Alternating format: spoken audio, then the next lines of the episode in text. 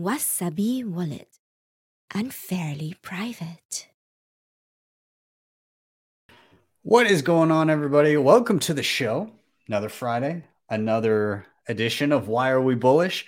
Uh, all new guests this week. Very excited to have them all. We're going to get chatting about a ton of different topics. And uh, yeah, I'm, I'm ha- always happy to have you all here on a Friday.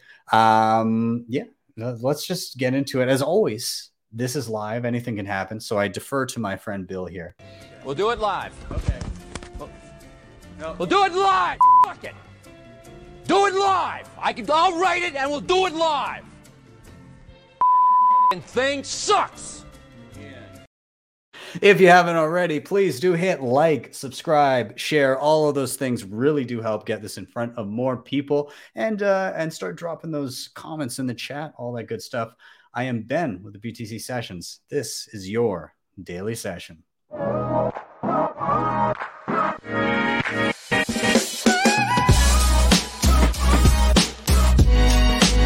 the Bitcoin.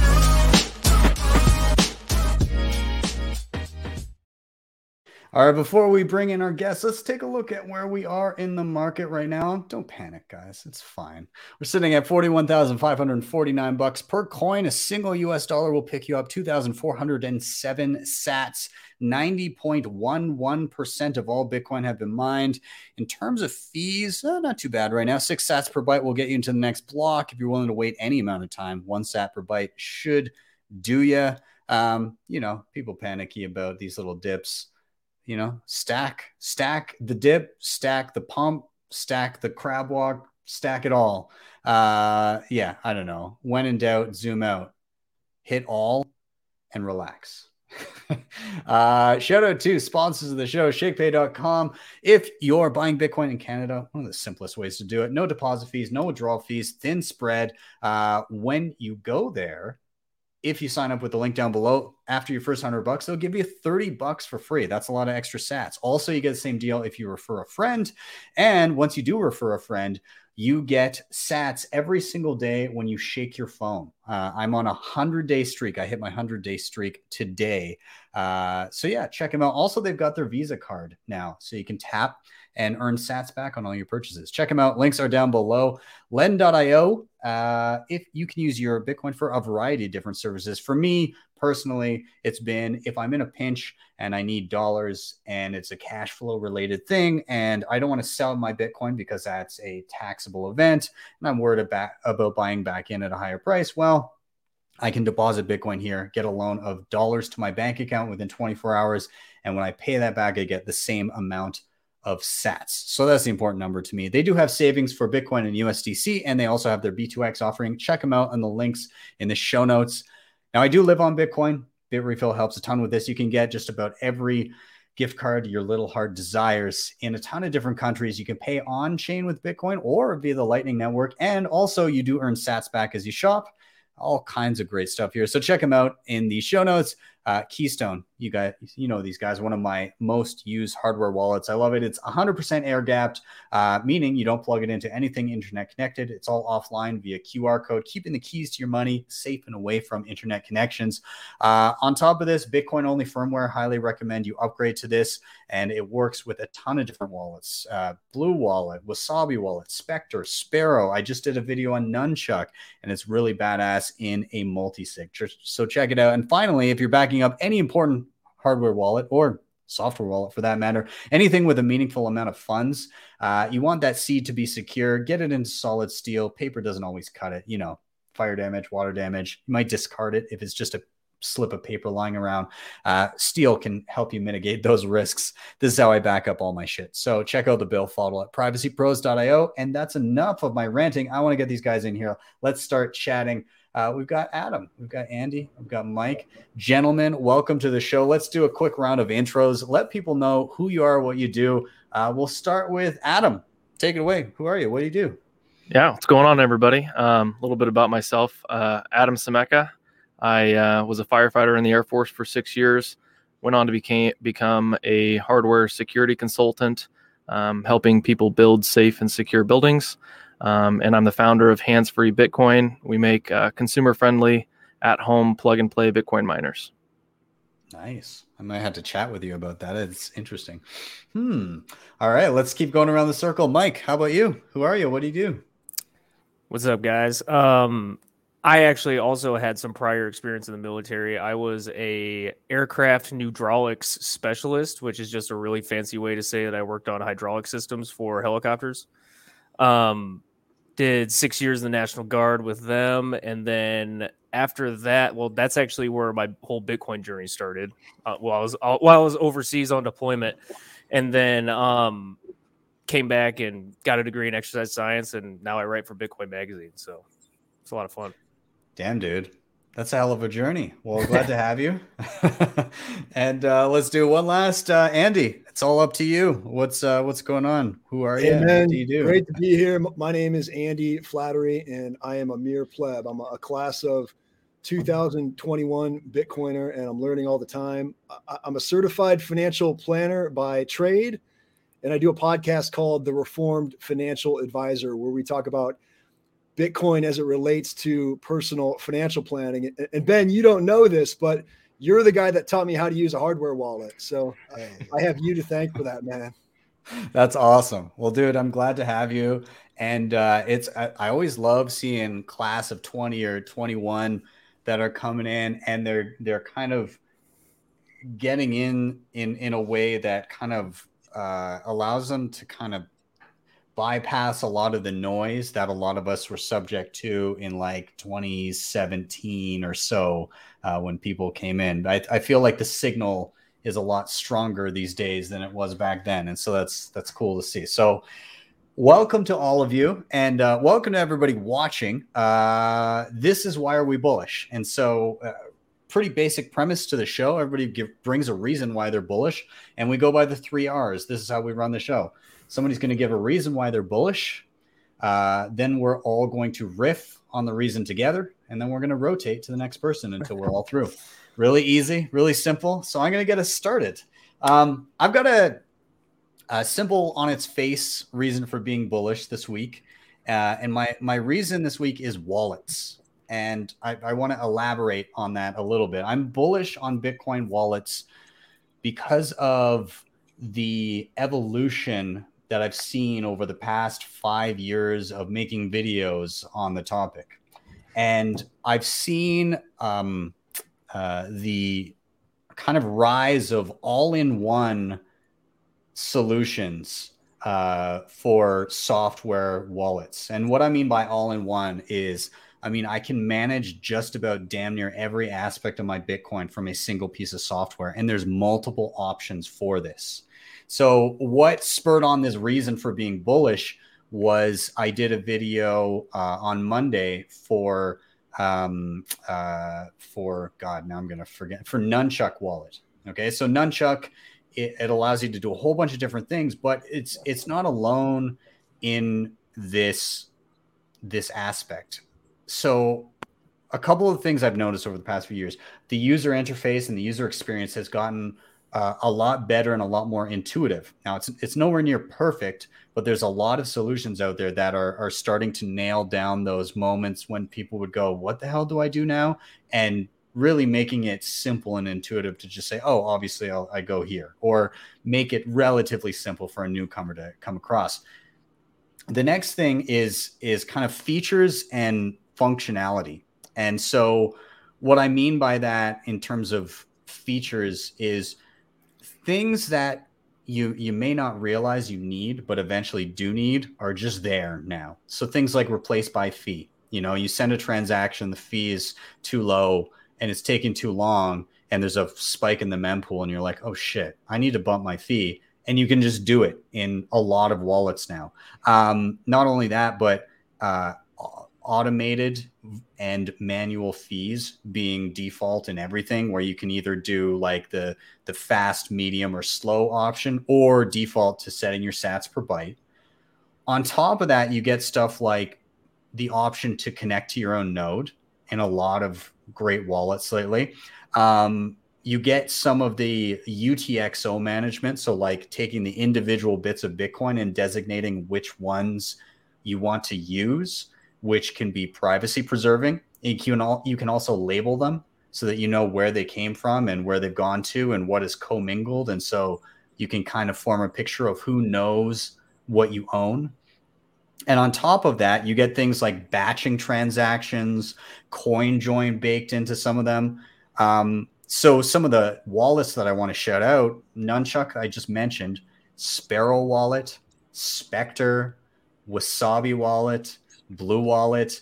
A lot of these things, they they just have so many of these features. Now, not all of them have everything, but damn near. And on top of that, you have the ability in a lot of them to create hot wallets that are, you know, uh, on a device that is connected to the internet, connect cold wallets or watch only wallets that are connected to uh, a piece of hardware, um, do multi-sig in uh, a good number of these. And now with the Nunchuk one that I just did, do collaborative multi-sig across multiple parties where you have multiple people all part of a single multi-sig, and there's like a baked in chat messenger to, to coordinate a transaction. It's crazy. That's cool. And, and then even beyond that is the compatibility of hardware. So you're getting things like default in all the ones that I just mentioned, you're getting some mix of most of Trezor, Ledger, Cold Card, Keystone, Passport, and Bitbox. And so I think the reason that we're seeing a lot of this is a focus on Bitcoin only, because if you're Bitcoin only, then you can spend a lot more time baking in all of these features and working on compatibility with all of these wallets and hardware devices. And it just makes for such a robust uh, experience for a basic user all the way up to a power user. And I'm super bullish on what I'm seeing just with wallets. So with that, I know that was a bit of a lengthy explanation, but I'm, I'm stoked on that this week. Uh, I don't know what it is. It's just, there's, there's so much cool stuff happening. So I'm going to open it up to the floor here. Um, I guess first off, I'll, I'll just ask a general question. Um, what are some of the favorite wallets that you guys are using right now? Uh, I'll go ahead and kick us off on that. Um, I just to point out, I think it's kind of bullish just in the sense that there are so many of them out there now. Um, when I first started using Bitcoin, there really weren't a lot of options. And so um, you mentioned some of the, the usability upgrades and uh, the feature sets are continually expanding. I think that's awesome. Um, my, my two personal favorite, at least mobile wallets that I use um, are Moon and Blue Wallet. I like Moon because uh, of its like interoper- interoperability between um, on-chain and Lightning. And then Blue Wallet uh, has a really great U I. Um, but like I said, there's so many of them out there. I haven't gotten a chance to try them all. Those are my, my personal two favorites. Nice. How about Mike or Andy? Um, I will have to say that I'm pretty boring with the whole wallet experience. Uh, when I first got it, like into Bitcoin, couple years ago, I was on deployment. I don't want to dox myself completely. Um, I got a, I got like a stack of them off Amazon. Well, not off Amazon. That's an awful example to place. But uh, but I got I got a Ledger, and then I got two Trezor to try out, and I never got any more after that. Like once I once I used one to test and used the other to, you know, be my be my baby, my uh, my home spot for my Bitcoin. I just set that up and never really dabbled. I keep a hot wallet, but I have Moon and I've tried everything else out, but I don't know. I'm pretty boring that way. That's well, that's kind of the beauty of it too, though, because that's fine for somebody to do. Yeah. Somebody just steps in the room and is like, I don't know what I got, I got a Trezor. And then, and then that's what they, that's totally fine because the level of security that you get out of that. And I know that some people are like, wow, if somebody gets a hold of it and they've got specialized equipment and they take, yes, there's, there's that, uh, you know, if you're thinking adversarially as a Bitcoiner, absolutely. But, uh, you know, for the vast majority of people, any hardware wallet, you know, with a backup stored elsewhere is, is orders of magnitude more secure than what you're going to get on average, you know, holding your money in a, under a mattress or, you know, in having it custodied by somebody else. And I know that there's also going to be people that say, well, there's insurance and everything. I don't know. I don't buy that. I, I think it's bullshit. I think oh, yeah. that self-custody is the way to go and that everybody can do it. And it can be as simple as I got a Trezor. I'm good. I tell you what, um, I will admit though, uh, since the coin join function like came on stage, I've really just been waiting until a wallet integrated that, like the coin join function. So now I'm just like, okay, now I gotta go shopping again. Damn it. You know what? It's so for, for desktop, um, especially for low value coin join, Sparrow is, it's just got everything baked in because you can have a hot wallet on there. You can link up your Trezor to it and you can have a hot wallet that does coin join. And after a certain amount of, of coin joins, it will auto deposit into your Trezor. Oh, they swanified it. That's awesome. Yeah. So I, I did a I did a full tutorial on CoinJoin and Sparrow. So if you're okay. looking after, just go through. It shows you how to do that. Perfect. Yeah.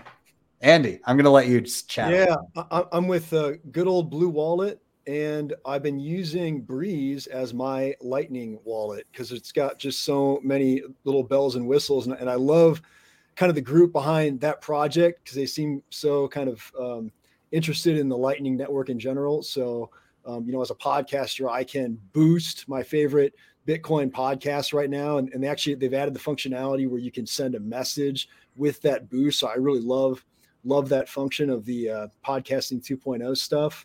And, and I just, I think of it as like, you know, h- how the internet has evolved. L- like my, my grandmother, my eighty some year old grandmother in Fort Dodge, Iowa, now uses Facebook on her cell phone.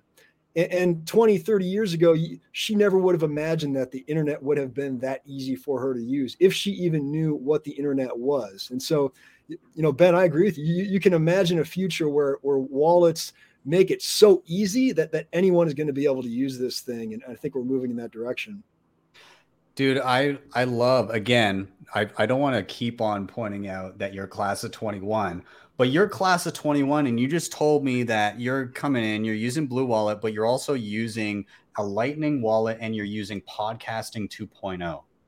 That's like, that's pretty astounding for somebody coming out the gate. And I think it speaks to one, obviously you've taken the time to, to look into and understand these things, but also to two, the accessibility that's being built by these teams like Blue Wallet and Breeze. Like they're doing such incredible work. Yeah. I mean, it's so, it's so simple to get, to get up with these products. Um, I got my own podcast up on podcasting 2.0 in, in a matter of like an hour. Um, and, and they've made it really easy to use. And, and, and, and I, frankly, I want to learn how to use it. So yeah, I totally agree with you. Three, four, five years ago, that would not have been the case, which is probably one of the reasons why it took me so long to come around to Bitcoin. Yeah, absolutely. I no, I, I just wanted to pull up. Uh, we got a quick question. So as a newbie, I've seen Old Fart in the comments many times below. So welcome, Old Fart. I'm glad, glad for you to be here again. Um, he's just asking about, so I got a hardware wallet. I moved my Bitcoin to it. I, he said, if my exchange gets hacked, I can send my Bitcoin from my hard wallet to any other exchange, correct? I think he's probably alluding to the idea of if if his current exchange that he usually uses to like convert into and out of fiat is deemed no longer secure, he can send from his self-custody back to any other custodian to exchange for dollars if he needs them. And yeah, absolutely. Like your, once you have Bitcoin in your custody, you can, you that's, there's nobody to tell you no. You can send it wherever you like. As long as there is a service that is available to you in your locale. So if you're in the U S, you know, whether it be uh Strike or Swan or Cash App or whatever you're using for kind of your Bitcoin back and forth, um it's it's agnostic to what wallet you as an individual are using to hold your Bitcoin. So whether it's a hardware wallet, whether it's a hot wallet, whether it's a Trezor, Ledger, Cold Card, Keystone, whatever the hell you're using, it's all agnostic, it's all interoperable. You can send Bitcoin from any wallet to any wallet or any wallet to any exchange. So yeah, absolutely. You should not have a problem there. Um, I the other thing that I, I wanted to uh, bring up and ask you guys is, are there are there things in wallets that you feel are still missing? Like, what would you like to see? What What is something that could either make it easier, a feature that you feel is missing in some wallets or in all wallets? Wh- what's next for you? What What do you think is best?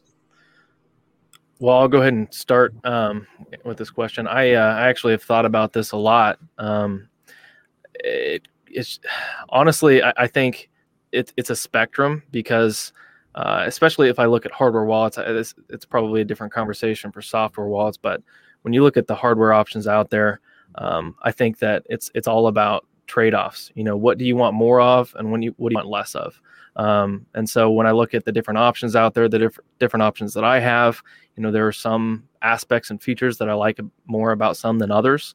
Um, thinking about things like portability, um, you know, I like the portability aspect of some wallets. Um, but of course the trade-off there is, you know, some security risks. Um, uh, the other thing that I, I like about some of my wallets is the interoperability between, uh, something like my phone, um, whether it's connecting over Bluetooth, Um, or even something that's completely air gapped. And so those are kind of two opposite ends of the spectrum. And I, I don't personally think that there is a, you know, one right answer and all the answers, other answers are wrong. Um, but um, I do think that we're kind of continually progressing to better and better options. Um, so uh, I, I don't necessarily have one that I, that I would say um, or a specific feature that I think, you know, needs to be on, on a wallet, but as long as we're keeping, you know, user experience at the top at, in, in the design of, of new wallets, ultimately the market's going to decide, you know, what's best. Yeah. Yeah, absolutely. I, and I, I, I would echo your interoperability, particularly on, on mobile. So like right now, mobile, um, like direct, easy, uh, access across both types of, whether it be iOS or Android, you basically got Ledger, which is Bluetooth. You've got uh, like Keystone and Foundation, which are, are air gapped Q R, right? Outside of that, then you're running into actually physically plugging a device into a phone if it will allow. So basically, if you're on Android, you can do that, or air gapping via S D card with um, cold card, which can be, you know, a little onerous. Um, I do hear rumblings that Cold Card is working on, um, they're, they're tinkering with N F C. I think yeah. They just released their, um, GitHub, uh, on GitHub, they just released their spec for Ooh, N F C. Oh, damn. That's, that sounds like, uh, I will be doing some shopping soon in the near future, but that's exciting. Yeah. I think, I think, uh, yeah, that interoperability. And again, like, so many of the wallets now, you can just whatever you want to plug into them, especially like desktop.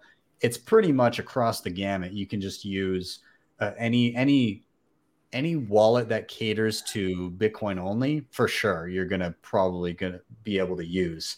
Um, but I think that will continue to improve, and we'll see more across mobile as well. Um, Mike, for you, you're you're you're like dabbling. You're you're gonna start looking. You said now with all the CoinJoin stuff. What is what are some of the things that you're looking for out of a wallet as you as you start looking around? What are the things that stand out to you? Um, it's a little bit again more boring for me just because I'm not like a I'm not like a huge like not a developer or a coder or like a huge like techie guy. I mean, I am, but I'm not, right? Um.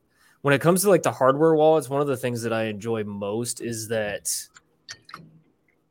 kind of like what uh, what Adam was saying is that the the more simple that they are, really the greater the security they're going to have, in my opinion. Mm-hmm. Um, 'cause like as you add more features, it basically opens like it opens up the possibility for attack vectors and all sorts of like all that other junk. And that's just like when it comes to an asset like like Bitcoin, like I'd really I enjoy being able to sleep well at night because I know where my yeah. stuff is.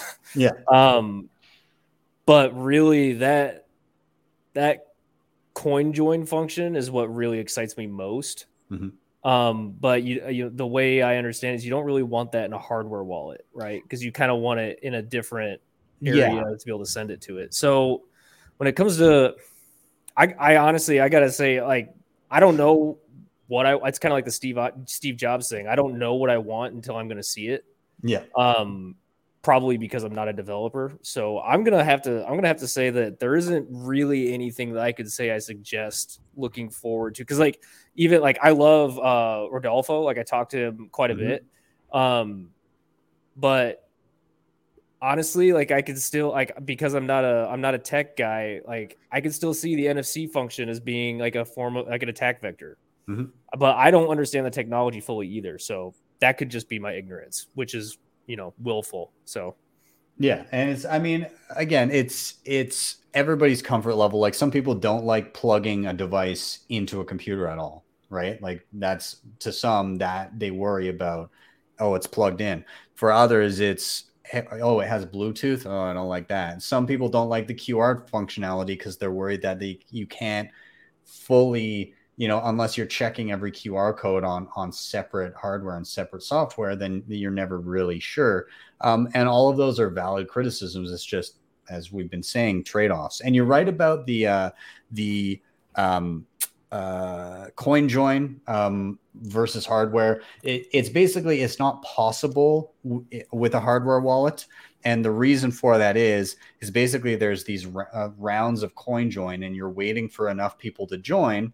And then you create a transaction altogether, and then your wallet has to sign the transaction yeah. for it to go through. You're basically sending money back to yourself, but because it's joined with a bunch of people doing the same thing, it's indecipherable who owns what. The problem with trying to do that with a hardware wallet is unless you're there at the exact second with your device hitting approve, then you're not going to make the round, and they're just going to go on without you. So, so it has to be a hot wallet, but that's where Sparrow kind of st- scratches that itch where you can do the coin joins. You can say, hey, I want to do five rounds. And then after that, on the fifth round, I want it to auto send to my hardware device. And then that just, it sorts itself out for you. It's just auto deposited into cold storage, which is, which is beautiful. I love it. So yeah, I th- I, th- I think there's a ton of great things happening in wallets. I won't take too much uh, more time regarding this topic. I think I'll, I'll, I'll keep us rolling, but uh, thanks for all your input, gents. I, I think it's uh, time we move on to our next reason for being bullish. Uh, everybody in the chat, thanks for the thanks for uh, chatting it up. I'm going to start trying to pull in more comments as we go. Of course, hit like, share, all that good stuff. But uh, let's jump down the line. Um, I'm going to go to Adam, and I'm going to let you have your little rant. What are you excited about this week? So. Um... The reason I am excited about bullish, excited about Bitcoin, bullish on Bitcoin, um, it's uh, it has to do with the elephant in the room, as I say. Um, and the elephant that I'm referring to is actually uh, the the parable of the uh, the blind man and the elephant. And I'm not the first person, even in the Bitcoin space, to uh, to talk about this. Um, but uh, hopefully, I can add add some fresh a fresh new take. Um, but for anybody that doesn't know about the parable or what it is, generally speaking, it's a, uh, it's a, uh, you're laughing, Mike. Is that, is that what you were going to talk about? Oh no, man. I just, I love it. Okay. Just um, phrase B in here. Yeah. uh, he, he, uh, before the show, he was mentioning he was going to be getting into some philosophical stuff as well. Just making sure we weren't going to be covering the same topic, but no, you're good, man. Uh, so the blind men and the elephant, um, It, there's there's a few different versions. It's it's a it's a very old parable, but uh, generally it's it's about these blind men that are traveling and they come across this object that they they can't identify, right? Because they're blind, um, and it's, as we know, it's the elephant. But um, as they're trying to figure out what this thing is, they they touch the different parts of the elephant to try to figure out, um, you know, what what they just came across. And so you see one of the guys go up. You know, he just runs straight into the, the side of the elephant and he says it's a wall. Another one wraps his arms around the leg of the elephant uh, and he says it's a tree. Uh, there's another man that's on the tusk and he says it's a spear. Um, one on the uh, the uh, trunk says it's a snake. Um, the guy that's grabbing a hold of the ear says it's a fan. And, you know, I, I think it's it's kind of, you know, funny because, you know, to a degree, you know, we all know that that they're wrong. It's it's an elephant. But on the same token, you know, they're also kind of right because those individual functions and, you know, parts of that elephant can function in the, in that manner as well. And I think in this case, Bitcoin is the elephant and we're all the blind men trying to make sense of this new discovery, you know, because we've never seen anything like this before. And it became, you know, really evident to me recently. Um, and if you're spending much time on Bitcoin Twitter these days, you may have seen um, some bantering, uh, to put it lightly, on the topic of uh, Bitcoin and progressivism. So that's kind of been a, a topic that's been floating around lately. And I saw uh, the reason why I thought about this is because I saw somebody say, um, I think it was a, an article title. I, I didn't read it, but I'm sure it was well thought out. Um, but the title of their article was simply, you know, Bitcoin is good for progressives. And of course, you know, a lot of people, you know, uh, you know, spoke up on that and had their opinions, right? The blind men are, are, you know, fighting about what they what they see Bitcoin as. Um, and I'll say that, that my perspective as a blind man myself, you know, I disagreed with it, but not necessarily for the same reason that other people were disagreeing. Uh, I disagreed with it um, because uh, I think that, uh, you know, Bitcoin is good for everybody. It's good for humans. Um, I think I think Bitcoin's like air, right? Air is good for us because we're human. Um, we need it. Uh, air is good for progressives. Air is good for uh, conservatives. Air is good for libertarians. Air is good for good people, and air is good for bad people. And in the same way, I think Bitcoin is good for everybody. Um, it's it's good for for for us for being human. Um, and uh, as I'm kind of like going through this thought experiment in my head, I'm thinking also about um, some of the things that um, Jason Lowry has pointed out recently. Um, and not everybody agrees with everything that he says and all of his points, but I think he makes a really good one um, about the fact that, you know, your adversary defending their position in Bitcoin and contributing to to their vision in Bitcoin actually really bolsters your defense. It's uh, it's mutual assurance. Um, and so it's like you got all these blind men and they're all describing, you know, what this thing is, and they, they've got their own perspective and, and how Bitcoin applies to them and how they can use it as a tool uh, to as a means to their end, basically. Um, and, you know, these blind men, as they're fighting, they're actually making the other person's tool stronger. And I thought that was really cool. So so that's why I'm bullish. Bitcoin is an elephant. That's awesome. I love it. Uh, it's I mean, it's it it echoes pretty also Narwhal Tacos says, Janet Yellen told me only perverts and terrorists use air. I don't trust it. It's also um, an awesome username. Yeah. um, yeah. I mean, everybody experiences Bitcoin in their own way, right? They, everybody comes to it for different reasons. And particularly people in the, in the West, uh, at least their initial touch points with Bitcoin are as a number go up, like their, their initial thought is, is to get more dollars. Is until they do dig deeper. Um, whereas in other parts of the world, like I, I was, it was nice enough for uh, Gladstein invited me down for the Human Rights Foundation, the Oslo Freedom Forum in October. And there were people from all over the world where their first touch point is not at all related to that. It's, I need to protect my assets from the state.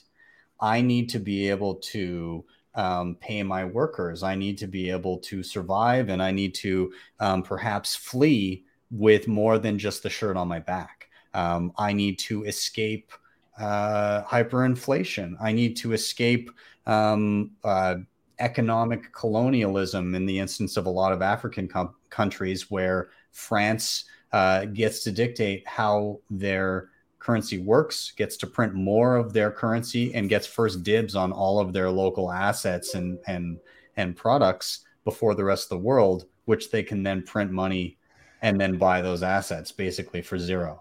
And so people are looking for ways to escape different forms of oppression first, rather than kind of the number go up first touches that we get here. So it's it's it's very true that everybody has their own experience. I'm, I'll open it up to Mike or Andy if you want to comment on anything Adam said. Well, that's a I I don't mean to talk, Andy. You haven't had a whole lot of chance to talk here, but I'll make it quick. Um, I personally love that, like kind of like along the same lines, is that uh, like I'm I've found myself often becoming the uh.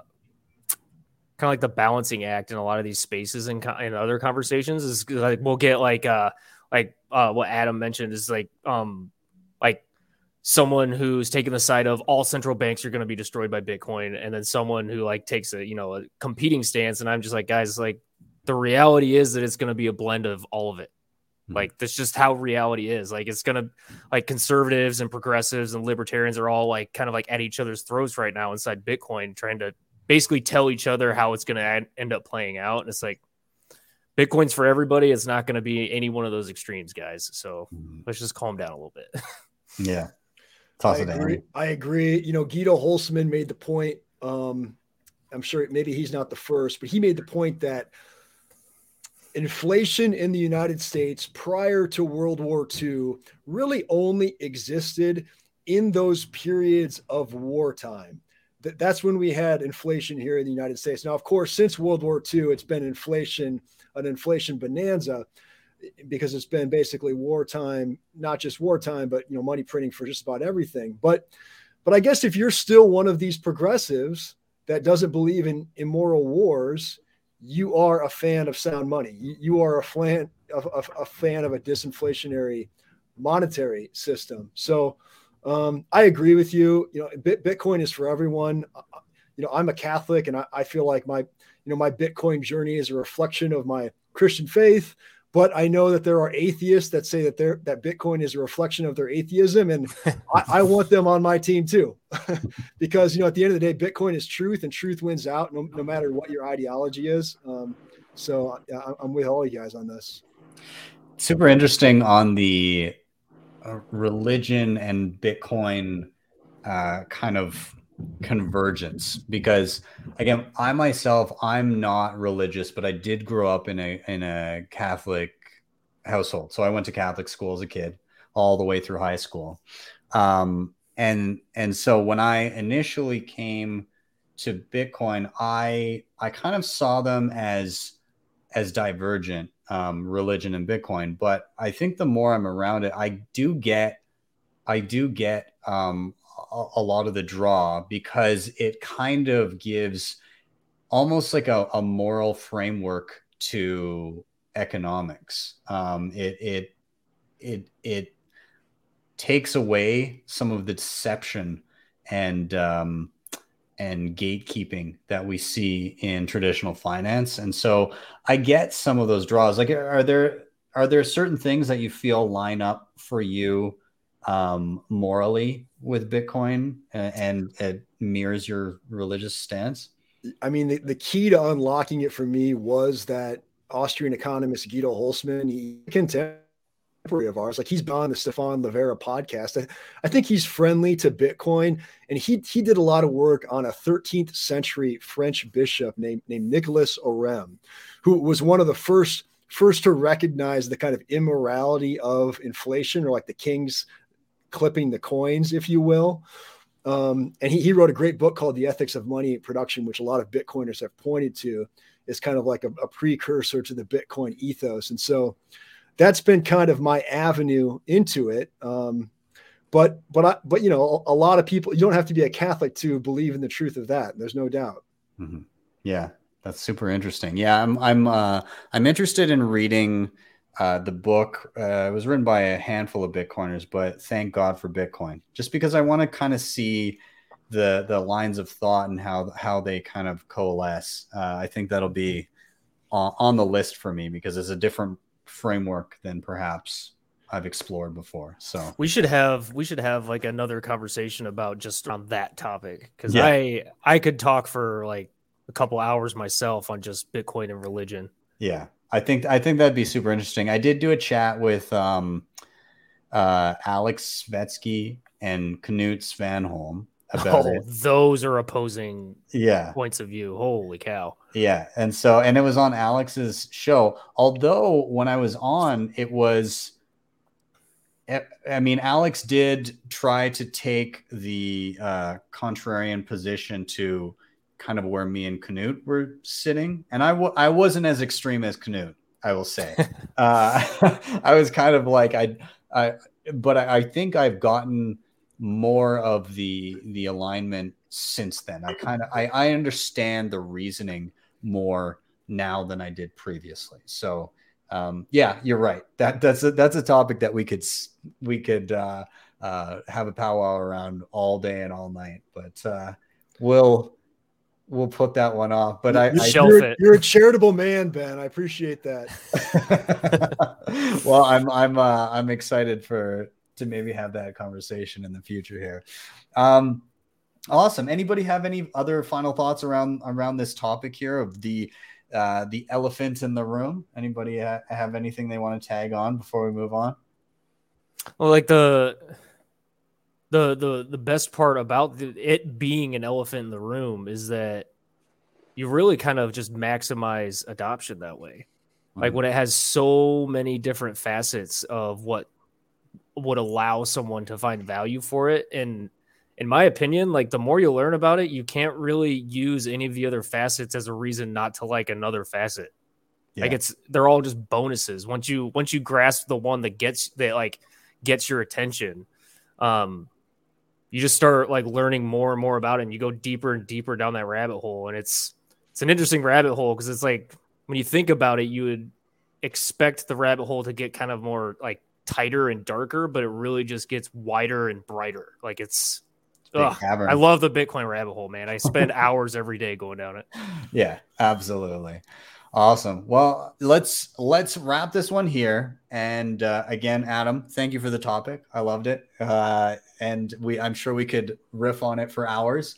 But I want to uh, get everybody else's topics in too. Everybody in the chat, keep them coming. I do see there's a lot of uh, just on the topics that we were just talking about. Um, I, I just want to pull a few little comments before um, before we move on.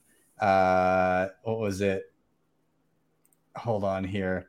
No, of course, Narwhal. Again, Jesus would teach us all to mine. Um, uh, Shane was uh, shouting out uh, Jimmy Song and Robert Breedlove. They were two of two of the notable authors from Thank God for Bitcoin. Uh, Sister Maria was dropping some bombs in here. the the Holy Book of Satoshi, First Timothy chapter six, verse ten. Those who desire to be rich fall into temptation, into snare, uh, into many senseless and harmful desires that plunge people into ruin and destruction. Jesus. Yeah, just getting deep there. Have you been on the the uh, the Clubhouse uh, Sunday Satoshi Sunday service? Oh, it's, yeah. Yeah, it's yeah. I was I was, around, I was around for its inception. Yeah, it's it's pretty it's pretty intense, and some people come in there and they get pretty mad because they don't get that it's it's just like a, a clap back to people calling it calling Bitcoin a cult. It's more of like a play on that of like, hey, if they're gonna call it this, then we'll just embrace it and and have people get angry about it. That was it. basically that was basically the reason behind it, or the justification. Yeah. Yeah, exactly. Which, and I, I dropped into one of those early on, and I was like, "What is this? What is go-? Like?" It was a full sermon, and every like there was no breaking. They character. Had the dong. They had it was it. it was wild. But then you get in there, and once you kind of get what like the the reasoning behind it, and you're like, "Okay, I could roll with this." And then it's kind of almost just like a it's a relaxing thing to like go there and just. Just listen in and be a part of it. I think it's it's kind of fun now. I enjoy it. Uh, and and indeed, Tom Tom, hallelujah. It's like a public um, confessional where people aren't afraid to dump out their purse. Yes, and there's also I love the the shitcoin confessions. Uh, I, that's a good part of it too. That's that's a good a good segment. But I digress. Uh, let's keep this thing rolling. Everybody in the chat, thank you for being here again. Like, share, all that good stuff. Mike, you are up. What has you excited this week? Take it away. I got to stop looking at the comments real quick. Those guys are cracking me up. Um, so my uh, my kind of topic was that was kind of just around uh, accountability in general. Um, and the reason for that is coming from, so I told you guys I got my degree in exercise science, and exercise and movement sciences is the technical name for it. Um, but really, I, so I've spent about fifteen years in really just in fitness, between just like working out and like kind of going down the personal training rabbit hole and all that stuff. Um, and this is kind of what allowed me to really get in, get Bitcoin rather quickly, is that just from a health and fitness standpoint, we, like we could talk, I'm going to really talk just like from America's point of view. Um, we have, in my opinion, like a pandemic of accountability and responsibility. Um, a lot of what's going on, b- barring like the the health stuff that's going on in politics and everything, um, just around public health, uh, there's a huge aversion in the public to just responsibility in general around their personal health. And if you guys, if any of you guys have read like my articles, you could probably kind of pick up on that as you go through. Um, I talk about diet and health with regards to the accountability of people not having nice Ramel. Is it Ramelli? Ramelli? Yeah. yeah. Um, now already doing bench. Get those reps in, bro. Uh, but around like just personal health and diet, like there's a general just aversion to accountability and responsibility. Um, but this goes a lot deeper. So really we can talk about how Bitcoin kind of, if you really want to protect yourself, it forces you into taking on accountability and responsibility. Like if you don't want to have to worry about the fact that if um, like Coinbase or Gemini do something stupid and for whatever reason they get nationalized or something like that, and then you have like you're limited on your access to it, like your funds or something like that. That's personally what scared me, and it forced me into accountability and responsibility with, you know, hardware wallets, keys, management, and all that stuff. Um, but the accountability, like once you get that in Bitcoin, it can help you kind of like, and from my point of view, really start to focus on like um, hammering down and kind of perfecting your own accountability and responsibility in a lot of different other fields. Um, and I think that the more Americans that really take this on, take on this philosophy of just embracing accountability and responsibility, which is really gets you closer to freedom, I think we would all agree. Um, it I think it will also help us fix the other plagues that are also going on in, in, in our society here, just within the United States. For instance, the pin tweet on my profile on Twitter is the article I wrote about the education system. Like the education system is awful. Hmm. And you can kind of trace that back through the accountability um, thread where it comes back to like politics and unions. Or even just going straight back to like, again, the, the population. Like if more individuals in the po- in the population are more accountable and more responsible themselves, you get kind of like a positive feedback loop of if the people are responsible and accountable, then the institutions are more likely to be more accountable and responsible, because that's all institutions are. That's all countries are. That's all companies are. That's all churches and religions are. It's like they're managed by people. And if the people aren't accountable and responsible, we're going to get the situation we're in right now. So that's what makes me bullish. Like I'm, I'm like price action is cool. Like I love, you know, getting more purchasing power. Like who wouldn't? You'd be kind of um, stupid, in my opinion, if you didn't enjoy having like getting more purchasing power. Um, but really, I'm looking forward to fixing the kind of mind disease that we're suffering from right now, because again, off my tangent account around accountability and responsibility, like there's also like that's coming out of all of these problems because of like the aversions. We've got issues with nihilism, like really, really bad nihilism. And it's, com- mm-hmm. and it's like contributing to the depression rates and the type two diabetes. And it's like, it's all a part of the same system. Mm-hmm. It's this tags on to a, a topic that that um, I think John Vallis explores this a lot is, yeah. is um, this springing forth of kind of uh, greater optimism amongst a lot of Bitcoiners. Yep. And and people kind of like turning around the way that they look at life, and rather than deferring, as you were talking about, deferring responsibility or placing blame elsewhere, it kind of forces people to look inwards, because Bitcoin is a tool that can be used to kind of liberate yourself and to give yourself greater freedom. And, and it's all kind of tied back to, you know, Bitcoin and any money is, is just a representation of your time. And it just Yep. depends how well that money actually represents your time. Is it equally finite or is it not? And so when you have those tools available, it changes your mindset, because you you can now say, I'd like to allocate my time to this and then save it for later, because there's a mechanism to do that. And when you don't have that, your your time preference shrinks to the point where you're not thinking, you you can't possibly think into the future. You can't plan for your future. You can't plan for retirement. You can only gamble and hope that it pans out, or you can blame somebody for your dire condition. And I mean, there is blame to go around, right? Like the, the system itself is inherently broken in that it doesn't allow us to do this type of planning. But in the presence of a new system, as people come into that, they will be able to plan. And even if you have setbacks, you'll at least know that you you won't be spinning your wheels trying to catch up to where you used to be, which is yeah. massive. Well, and that's and that's another thing too. You brought up time. Um, I I wrote a piece on that actually, coincidentally. Um, and the funny thing is, we talk we all talk about time being finite, but we don't talk about the value of it.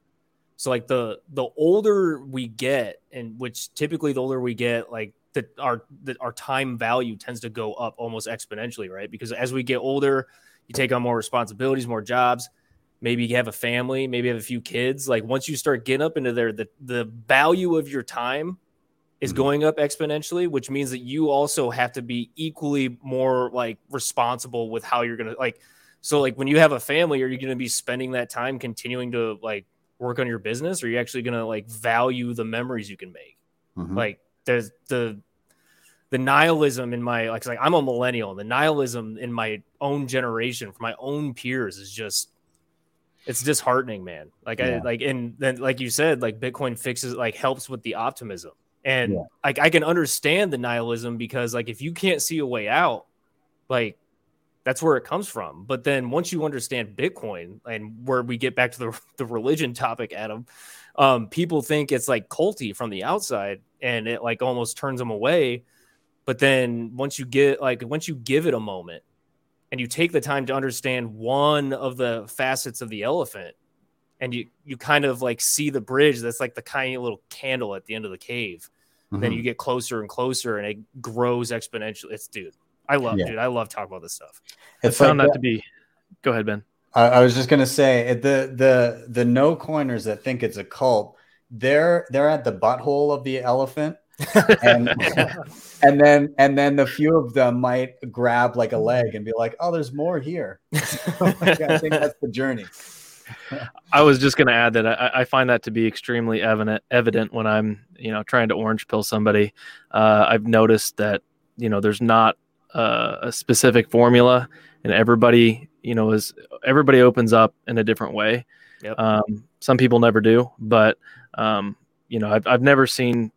At least, to, you know, in my personal circle, everybody that I've seen that I know that has uh, really, you know, kind of gone down the rabbit hole has gone down for a different reason. Yeah, um, but I mean, they, it's it's just like it's just like fitness and health. Like everybody has their own problems and their own justifications and their own goals. Like you have, like that's the thing is like most of my time in spaces, I'm just giving advice to people on how to like talk to other people because like. Mm-hmm. Everyone wants everyone like one of the most common questions is how do I orange pill my grandparent or my mom or my sister or like my cousin? It's, there's you guys like whoever like everybody in the comments and that's watching is like you're not gonna have a cookie cutter answer for the for every conversation. You have to meet every single one where they are, and you can't meet them where they are until you ask them what the, what they're like aiming for. Absolutely. I, I got some really good advice uh, not too long ago. I don't remember exactly who said it. I think it might have been one of the Kansas City Bitcoiner guys, but um, he, he said, you know, when you're orange pilling somebody, instead of approaching them and starting the conversation, just let you know, listen to them, sit down and talk yeah. to them, let yeah. them talk, let them tell you what their what their problems are, and then you can find a way in. Well, and you let um, you let them talk, and it makes them feel like their point of view is valued. Yeah, and then, and then, and then, from that standpoint, you're not talking down to them, which is what most Bitcoiners end up doing. Yeah, and and back on the subject, Mike, I, I want to say that I, I I do agree with a lot of what you said, and this is just my opinion. I'm just one blind man uh, in the world of elephants, but um, I I think I think the the root of the problem is that the incentives um, without Bitcoin are broken. So the incentive structure, it's not. In my opinion, not necessarily um, a direct cause and effect um, from the lack of accountability. I think it's a lot of knock-on effects. Um, oh, And I was listening to Orange Pill Addicts uh, podcast recently, and they mentioned a lot of different of these knock-on, you know, effects that this causes in terms of agriculture and even education, as you mentioned. Um, and even Andy Andy Flattery here on on on the on the show here, he's even done a, a recent podcast on education. So sorry to put you in the spotlight, but hopefully he'll he'll he'll talk to us a little bit about that too. But um, again, I think it comes back down to the incentives. I think over time it'll it'll work itself out on a on a hard money Bitcoin standard. Um, but I, I don't necessarily think it fixes itself overnight. It's it's gonna it's gonna take some time. Oh yeah, I love that you pulled up uh, agriculture, because I'm actually working on a pretty big piece for Bitcoin Magazine right now. I might have to split it up into a couple, because I think from notes alone, I had it's eight pages long. So Damn. yeah, that'll be a beast. I look forward to listening to that with the silky smooth voice of Guy Swan. Yes, Andy. Speaking- Go I was going to say, speaking of silky smooth voices, Andy, why yeah. don't you give it a shot? Well, let, let me just add one thing to Mike, what you're saying. And I think you did an art, I think, correct me if I'm wrong, you did an article called something like Bitcoin is the revival of the American dream. Yes. Something to that effect. Yep. And, and, you know, a lot of times when we think about the American dream, we think about like getting, becoming wealthy or something. Of course, that's part of it. But maybe it's also like having a purpose. And you mentioned the word nihilism, which I guess, I don't know, we're probably all millennials here. If the millennial generation is suffering from nihilism, well, there's reason to believe like living on a sound money standard could give you more purpose. Um, you know, for, for example, like if let, let's say like this is um, kind of post-welfare state, or even like, you know, in kind of like the Belle Epoque period or the Gilded Age, where we, we actually did not have a, a welfare state yet. What would happen is people people weren't weren't dying in the street. Um, you know, single mothers weren't starving. What would happen is is the wealthy industrialists many times the were local philanthropists. Yep. You know, they were the people that were uh, supporting individuals directly. Um, because frankly, they had to, like if it, if they didn't do it, um, nobody else would step in. There, there was no federal government to print money and write checks. Um, and, and I think some of these people probably did it out of ego, but they also did it because they had, you know, they had a purpose, and they had like this idea that like, I, I've been given this wealth, I've earned, I've earned it. And it's kind of my responsibility to support my local community. So, Um, as as a part of kind of that re, reimagining that American dream, Mike, I think of it that way too. Like it's not just becoming wealthy, but kind of reigniting that passion for like serving your local community. Um, and thanks for if, reading it, by the way. Yeah, yeah. No, I, I love I love the way you think, man. So that's my little addition to that. Yeah, and um, just like before you get onto your riff, which I'm looking forward to, um, the the hard money deflationary asset angle. If somebody, if an individual doesn't have like the, that calling or that passion or that meaning to live, it can give them the freedom to find it, because it can get them off the flywheel to where they have enough time and energy to dedicate their mind and their body towards a passion or finding a passion. Because I was one of those individuals, like when I was a kid, I was always revered at, as being skilled. So I grew up as an artist, and I was generally pretty good in school. Um, but I was a kid who I didn't know, like if, if you guys might understand this, if you're like, if you're smart enough and skilled enough in a lot of different ways, you don't know which way to point yourself. And then um, I kind of fell into this rut where, because of that, because I couldn't pick just one to hammer out, that like I went down this nihilistic path. Um, And once you have something that gives you hope for a better future, then you can start to like go down the whole um, the whole finding passion and finding reasoning for, for life and all that other stuff. I was uh, at a conference. It was Bitcoin Day in Kansas City, and I had actually a couple people come up to me um, and they said, "Hey, I follow you on Twitter. I noticed you have Jesus in your bio. I just wanted you to know that Um, I came, I came to Jesus uh, because of Bitcoin, and I decided to give my life I've to heard Christ." That a lot. I was like, "That's really cool." So I uh, gave them, gave them, uh, you know, a reason to live where they Good. necessarily may not have had, had one before. That's powerful stuff, dude. That's awesome. Damn, that's that's really interesting. Again, like to find, and I guess it's just it's been like the uh, kind of a, a, a different journey for me, where I perhaps it was partly the environment and the school that I was in seemed, um, and maybe some of m- my teachers that were a little bit older, a little bit more closed-minded, a little bit less, because I tend to lean on maybe not the today's definition of of liberal, but I tend to lean on the the social side of uh, the the liberal side of of social issues more often than not, in the context of, like, you know, what would have been considered socially left in the nineties and the two thousands, maybe not twenty twenty-two. Um, but but now now I find myself um, in a lot of instances where I would have before identified as as um, socially left, and thus opposed to uh, many views from from a religious standpoint. I'm now seeing my views not having on, uh, on social issues not having changed a whole bunch, but being labeled as right, which I find interesting. Um, I, right, so, as in right leaning, or right as in correct? No, right as in right leaning. Okay. Yeah. So I, I found that my views on a lot of the stuff that I viewed in the nineties and in the early two thousands hasn't shifted a lot, but the labeling of the way I think has. Yeah. Um, which is yeah. an odd feeling. But anyway, I, I, I digress. I kind of grew up in a, in a, a school system that that those left-leaning social views at the time were not necessarily, necessarily kosher.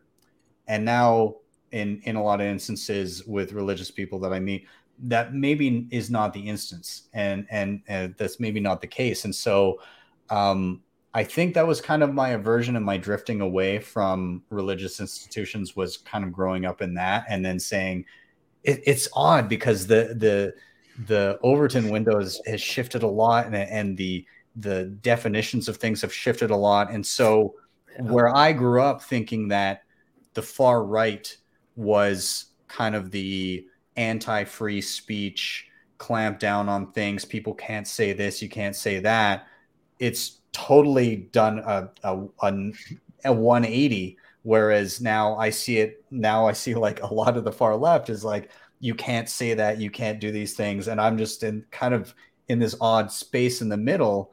And I feel that with Bitcoin too, just, I just want people to be able to float ideas and, and say whatever the hell they like. And then the reality can bubble to the top. Um, and I don't know if you guys have kind of experienced that as well. Yeah. I mean, that's one of my favorite things. I have many favorite things about the Bitcoin community, but, um, one of my favorites is just, regardless of political affiliation or religion, everybody's just interested in finding like the truth and the right answer. Mm-hmm. And by the right answer, I mean the truth, because yeah. when it when it comes to like all the stuff we're dealing with now, um, and really anything else, like when it comes to truth, there's you don't have to put effort into it. Lies lies require effort. Lies require like defending defending the the lie, pushing mm-hmm. the lie, getting people to like buy into the lie. The truth is just like, you can believe it or not, it's gonna it's gonna come out eventually. Like, there's nothing you can do about it. Yeah. That's proof of work. You know, can't be yep. fabricated. Yeah. Hmm. Interesting. Well, uh, that was a fantastic little riff on that, uh, Mike. Thank you for your contribution to this walk. Um, and we'll we'll keep it rolling here. Uh, everybody in the chat, again, thank you for uh, dropping all these messages and everything. Everybody watching, like, sub, all that stuff. We're going to move on to our last topic. And, and Andy, you are up. Uh, take it away. What has you feeling bullish? Well, here's what I got. So I, I'm very bullish because financial advisors don't understand Bitcoin. And so I know one. I've been working in legacy finance since two thousand ten. And I'm sorry. So I'm, I know I'm kind of in the lion's den here. Um, and I'm and I'm bullish because, you know, my peers don't understand Bitcoin. And, and before I get into it, it's worth pointing out that uh, like a lot of us have come around, right? Like Like, Ben, I think oh, a, yeah. a few months back, you've you had uh, Heavily Armed Clown on the show, mm-hmm. and he made the point that, like, this is stage two of Bitcoin right now, right? Whereas, like, stage one was, like, the weirdos and the anarchists and the libertarians. And, like, now stage two is, like, the Michael Saylors, right? And, like, yeah. the institutional money, right? And, and, and I I guess I represent part of stage two Bitcoin because I, you know, I'm a certified financial planner. I'm like a buttoned up kind of financial advisor guy. Right. But w- what I have, um, what I've seen, well, well, first off, it's worth pointing out, like, um, like I had Andy Edstrom on my podcast this week. Right. And he was one of the first financial advisors to come around to Bitcoin. Um, Cullen Roach was on the, what, well, what Bitcoin did this week. I don't know if you guys saw that podcast, but like yeah. Cullen Roach, like he's a guy who, he said to Peter McCormack, like, he likes Bitcoin now. And I have always thought of him, like, he's a very smart guy, but I always have always thought of him as more of like, um, kind of like the status quo in legacy finance, right? So I thought it was very telling that he told Peter McCormack that he likes Bitcoin now. Um, but most of my peers don't, okay? So, like, um, Michael Kitsis, who is maybe the thought leader in, in my world, in the financial planning world, He he went to the CoinDesk Bitcoin for Advisors conference in the fall, and he told Tyrone Ross that, you know, he's more interested in like the technology of blockchain and not Bitcoin or, or other cryptocurrencies, right? Which is like any of us that were around in two thousand sixteen, two thousand seventeen, we know that that's like the thing that that you say when you want to sound like you're well versed, but you actually don't really know what you're talking about. And this is like Michael Kitsis, like he's a very intelligent dude. Um, in Adam and I's backyard, there's a, a fellow named Peter Malouk, who's a, a pretty important guy in the R I A space. And, and his angle is like, um, he said a few times that the dominant cryptocurrency of the future has not yet been invented yet, um, which also kind of sounds like a cop-out. And so, mm-hmm. so the reason why I'm bullish is because, like, as an investor, whether if you're investing in Bitcoin or anything else, if you if you want to be like an active allocator and make an active bet, you want to own those things that like the rest of the market doesn't understand yet or is misunderstood. And I can just tell you, like, um, if if you're worried that everyone else is in on the trade and all of Bitcoin Twitter has figured this thing out, I'm telling you that that's not the case. Like, they haven't figured it out yet. Um, there's tens of trillions of dollars in the R I A channel. Um, and, and more in, in the rest of wealth management. And for, for a couple of reasons, like A, they can't buy it, and B, they just haven't done the work yet. Um, I think there's still some resistance, probably because, you know, Bitcoin has been kind of a movement that's come from retail, right? Like, it hasn't come from like, uh, you know, the, the smart financial people. Like, really it started with kind of retail plebs. Um, and so that's very bullish because eventually the institutions will figure it out. Eventually, you know, the financial advisors will, um, they'll take an allocation either because, you know, they're, they're smart, they're, they're self-seeking individuals that will figure it out, that will see the value in the, in their clients merely, you know, saving money, or because their clients just want it. Like, they keep talking about it and there's just a demand for it, or because of, you know, career risk.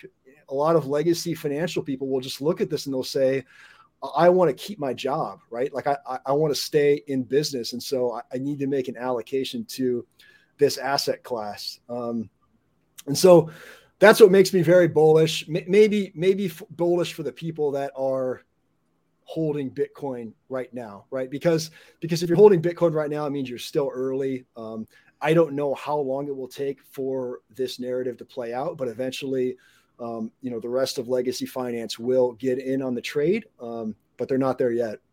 Yeah, it's and it plays into everything we've been talking about, right? It's it's a combination of of people have been deferring that responsibility, that research to other people. Um, people have come to Bitcoin in different ways, and are uh, you know, ninety percent of the world is still at the butthole. Um, and uh, haven't grabbed a leg or a trunk or an ear or anything like that yet. Um, it's, it's a gradual thing, and it's going to take that slow shift of people realizing what's going on, having that low time preference, putting in the work, putting in that proof of work, and it will be a very gradual process. But for the people that are here now, and if you're still here, you've you've been through, uh, I think he's just swapping out his camera or something. Um, if if people are still here through through this year, and you know, we've been crab walking our way through twenty twenty-one, other than like early in the year. Um, we had some spikes and it was exciting for a little bit, and and now people are, many are disillusioned. But if you're still sticking around and you're you're looking at this and you understand it, then you you've already done the work. You're already ready and and raring to go. I think Andy is here in He's some some way, shape, or form. He's he's with us in spirit, I think. But um, but yeah, like people have done, people that are sticking around, they've done the work. And so I'll, I'll open it up, uh, Adam or Mike, if you want to. The the on. funny the funny thing about your comment of around these individuals pushing off their accountability and responsibility. Uh, did you see what J P Morgan did? It's, well, no. it's around it's around just like the kind of crypto space, which is like cringy, yeah. But J P Morgan just completely ripped off, I think it was Blockworks's work on um like the whole just like space. Like they just literally plagiarized their work. It's just like it's like you you don't want these entities getting into Bitcoin and not understanding it, because they'll dump it at the wrong times. Yeah. Like they they they're they're just people. They'll dump it at they'll dump it for like the retail reasons if they don't understand it. Yeah. That'll be the beautiful thing too, to see to see the equivalent of like, who is it? Um uh was it Jim Cramer that bought and then sold everything yes. on like the China F U D, like at the very mm-hmm. bottom, like at thirty. Yep. He was like, "Well, China banned it, so I'm worried about that, so I'm going to dump it all." And then there was another, there was like a, a family office or some institution that bought Bitcoin, and they dumped it all on the double spend F U D that happened at the beginning of twenty twenty-one. That was early. That was early, like right after Elon, like the rise up to sixty-nine. Like they were like, "Oh, we took profits. We think Bitcoin's done." It's like, okay. Yeah. And they were bragging. I forget how much they allocated, like just a They allocated a fair amount of money. It was like one hundred million dollars or something like that. And then they had made, they were bragging, maybe it wasn't one hundred million dollars, but they were bragging about like two hundred thousand dollars in profit. Yeah. That, that, that they sold it for. And then like they sold it like after some massive dip. And yeah, it's, it, it'll be beautiful to watch that stuff play out, where as institutions start to understand, and and some of the people get like a, a deep understanding of it. Um, the ones that hold through that F U D and that reap the benefits of it, that'll be pretty telling. And also, I think, as to the point that we were talking about in relation to Andy himself, uh, how you kind of come in and and there's a lot more signal now than there was a few years ago, and there's there's a lot more carefully thought out pieces like from you, Mike, and and you know, you have people coming out and and kind of creating this this narrative from a lot of different aspects of what this thing is, and and the the narrative is becoming clearer and more precise in a lot of different aspects. And I think we've just begun to see that play out on the institutional front. Like you get Michael Saylor out there, and he's making the case of this is It, this is hard money, a the most pristine collateral asset the world has ever seen. Um, Bitcoin is time. Bitcoin is energy. All of these these messages that resonate, and I think that type of content will only continue to be built out and made more robust, so that as new entrants come in, there there'll just be this plethora of information to sift through that is concise and that is precise in in its definition of what they're they're trying to say. So that's what's exciting to me. But I, oh, Adam, Andy, I Andy's back, and I wanted to make a point when he was around, because the the thing that I, I that I'm also bullish about the institutional stuff is that we're like like what um, Heavily Armed Clown said, we're in stage two, but within stage two, we're in stage one of it. Like we like we're just seeing the risk takers and maybe like the smartest individuals within institutions are just now getting exposed. Like we're still waiting for the middle of the bell curve to come in, and that's that's before the middle of the bell curve of like retail.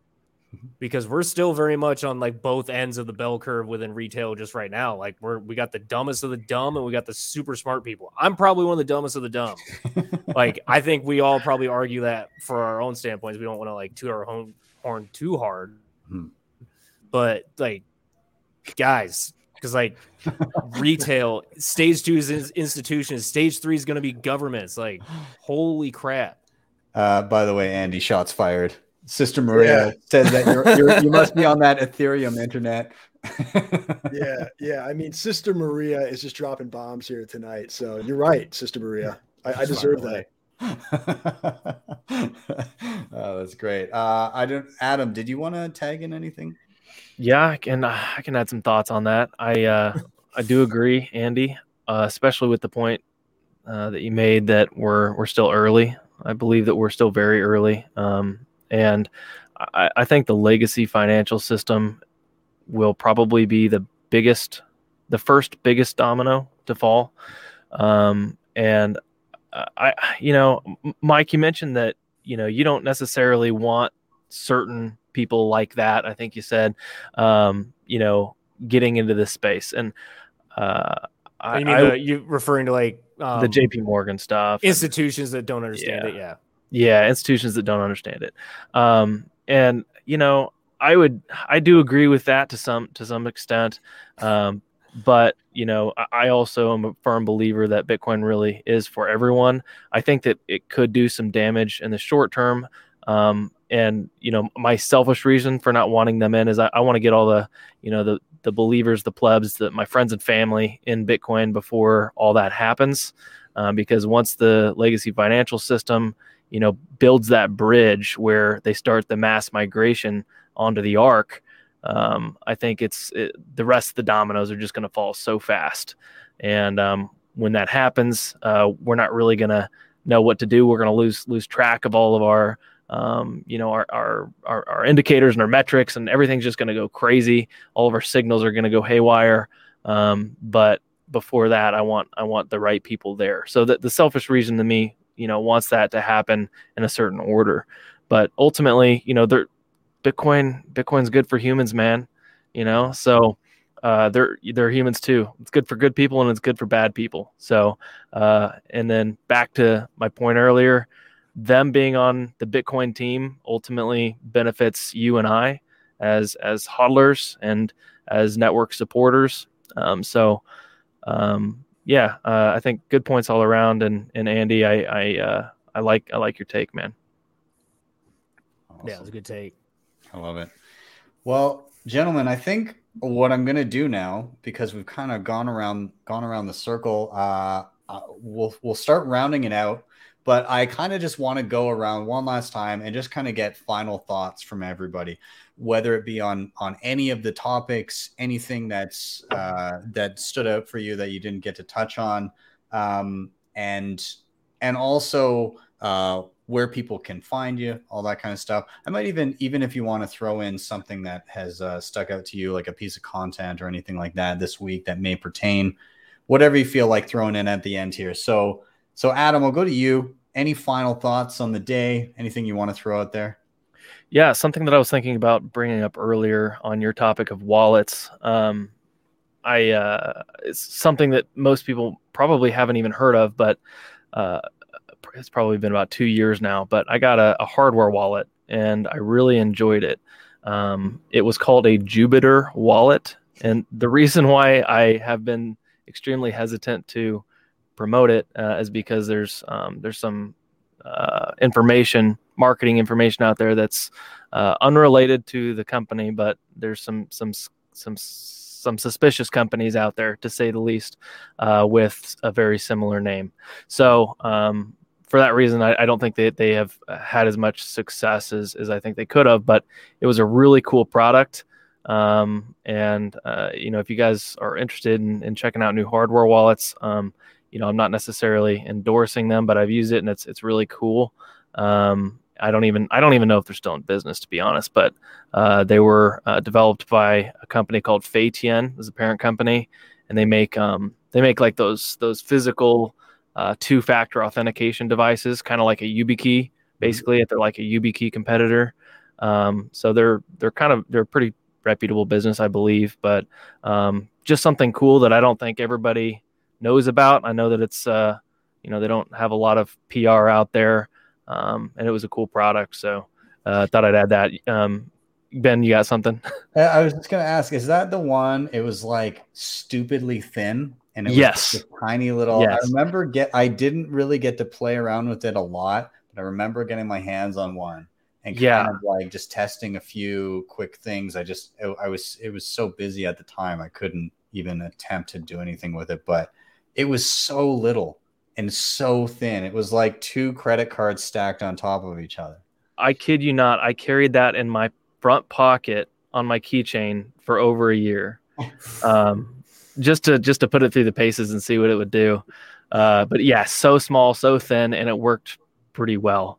Um, you know, there there were some rough edges, just like I believe there are with with every product out there, but if you're being really critical. Um, and then obviously the the marketing stuff is a challenge to get around. But anyway, uh, that's my final thought. Um, you can find me. Uh, my Twitter handle is at Adam Semeca, and that's where that's where I'll be. Awesome. Thanks, man. Andy, thank you so much for having me on, by the way. Yeah, no worries. No worries. Andy, you're next on my screen because of yeah. your E T H internet. So uh, yeah. let's, let's get your final thoughts. So my parting thought, my childhood next door neighbor, Brian Sandvig, is in, in the comments. And he said that I need to make one final dig at Elizabeth Warren. Um, and, uh, you know, Elizabeth Warren, you guys, she wants you to think that inflation exists because of corporate greed, for example. But in, in its essence, inflation always starts with money printing. That's always the first factor involved. And so Bitcoin fixes this, though. So that, that, that's that's why I'm bullish. And uh, you can find me. My podcast is called The Reformed Financial Advisor, and I'm on Twitter just at Andy Flattery. And Ben, thanks for having me on. Dude, I'm so glad that you joined. Thanks for being here. And uh, Mike, you're going to round it out. Any final thoughts that you may have here? Well, I'll join the join the train and thank you for bringing me on. Uh, but I, I did. I have fun doing this all the time. Like, you guys will be able to catch me on Spaces. Um, I'll just drop my Twitter real quick since I just mentioned it. Uh, on Twitter, you can catch me at the Mike Hobart. It sounds extremely um, pretentious. But that's because somebody took my name already and I had to think of something. So I apologize. But um, two things in my kind of like leaving comments, I would recommend to users like that are in the comments or anybody that's watching this is to pay attention for two things. Um, one in particular would be within the U S um, banks getting cleared for F D I C to custody Bitcoin on their reserves. Um, that's going to be massive in my opinion. Um, which like this can be another conversation, like at some different time, or you guys will probably hear me in Spaces talking about it with Magoo because he and I tend to be the only ones that talk about it. Um, if, and I'm going to say when, um, when that F D I C clearance comes through, it's going to be huge for Bitcoin adoption, but it's also going to be huge for the dollar. So I wouldn't be banking on the dollar going away anytime soon. Um, but the other thing, and I, I mentioned that because that's a huge kind of push within the Bitcoin community, thinking that, you know, all fiat currencies are going to blow up and go away. That's, it's not going to happen. Um, but the other thing that I would recommend everybody really pay attention to closely would be the, I'm, I'm a huge fan of geopolitics. Um, I would be watching what's going on in Kazakhstan right now. Um, Kazakhstan is one of the, I think it's, it might be the largest energy producer in Asia. If not, it's like top three. Um, with the politics going on around there, like we just saw a twelve percent hash rate fall because of it. Um, it was really quietly done, I believe, twenty twenty, late twenty twenty, or maybe even last year, but there was about twenty-four thousand miners that moved to Russia. Um, And now we've got Russian influence over a major energy producer that also has a lot of miners that just fled from China. Um, these are very, very important dynamics to consider if if any of you guys are watching price action like like religiously, or if you're paying attention to hash rate, which you should because it's very important to the network. Um, I would just... If you're not big into following geopolitics, they're super important. They help us decide like all these other machinations that are going on. Pay attention. It's very important. That's all I'm going to say. I love that. The Kazakhstan thing was is super interesting. I'll, I'll definitely be keeping an eye on that. Um, yeah, I'll, I'll round it out here. Guys, again, thank you so much for coming and spending uh, an hour and a half on your Friday evening with me. It's it's uh, it, it was an honor. So thank you all. Have a great weekend. Thank you. Yeah. Thanks, Ben. Thanks, Cheers, Ben. Guys. And uh, everybody watching, damn, that was a good chat. I thoroughly enjoyed that. Uh, again, everybody that came, uh, all of these guys, all of their Twitter handles are in the show notes. So I highly recommend that you guys go follow them, check them out. Um, the guys are backstage now. By the way, if you guys want to say a quick goodbye, I will be in there after we go offline here. Uh, so if you're around for a couple extra minutes, I'll be there.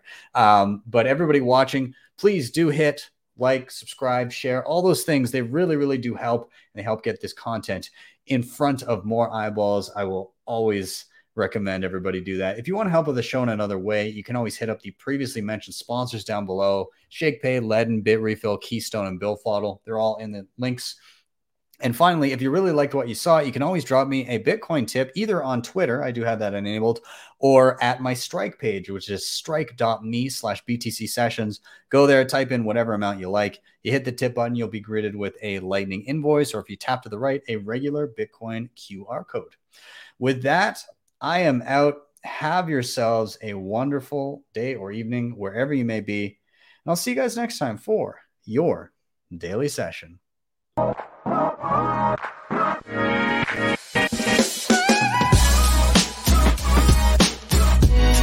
Hodl the Bitcoin.